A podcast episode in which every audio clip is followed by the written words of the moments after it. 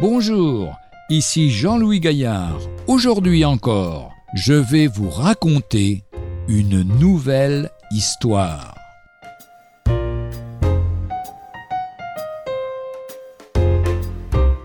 Le moi et ses exigences. Moi est un petit mot de trois lettres, mais ce qu'il représente est énorme, solidement planté sur trois piliers qui s'appellent l'égoïsme, l'orgueil et la propre volonté. Le moi chez les autres est facile à identifier et nous le condamnons volontiers. Chrétiens, apprenons à le reconnaître chaque fois qu'il se manifeste chez nous et refusons ses exigences pour qu'il cède la place au Seigneur Jésus-Christ, à son amour et à ses droits. Le portrait moral de l'homme des derniers temps est tracé par l'apôtre Paul avec une criante vérité. Dans la deuxième épître de Paul à Timothée, chapitre 3, du verset 2 à 7, le premier trait mentionné est l'égoïsme source de toutes les tristes tendances énumérées ensuite, telles que l'avarice, la vantardise, etc.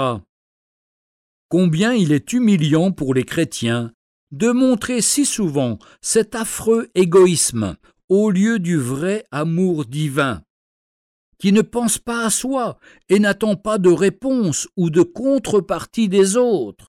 Pas une seule fois l'Écriture ne laisse supposer que j'ai à attendre de mon prochain des manifestations d'amour. Par contre, elle m'exhorte à lui en témoigner moi-même. L'amour se met au service des autres, tandis que l'égoïsme veut être servi. En Christ, par contre, nous ne trouvons pas un acte, pas une parole dictée par l'égoïsme. Le moi n'avait en lui aucune place. Imiter Jésus au lieu d'être occupé de moi-même, tel est le seul remède efficace à mon terrible égoïsme. Philippiens chapitre 2 verset 21 nous dit Tous cherchent leurs propres intérêts.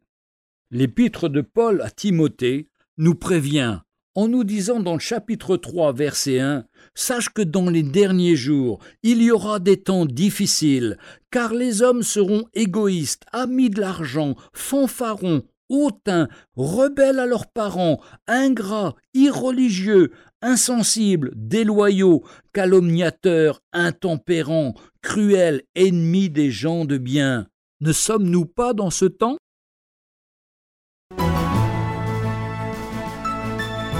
Retrouvez un jour une histoire sur www.365histoire.com.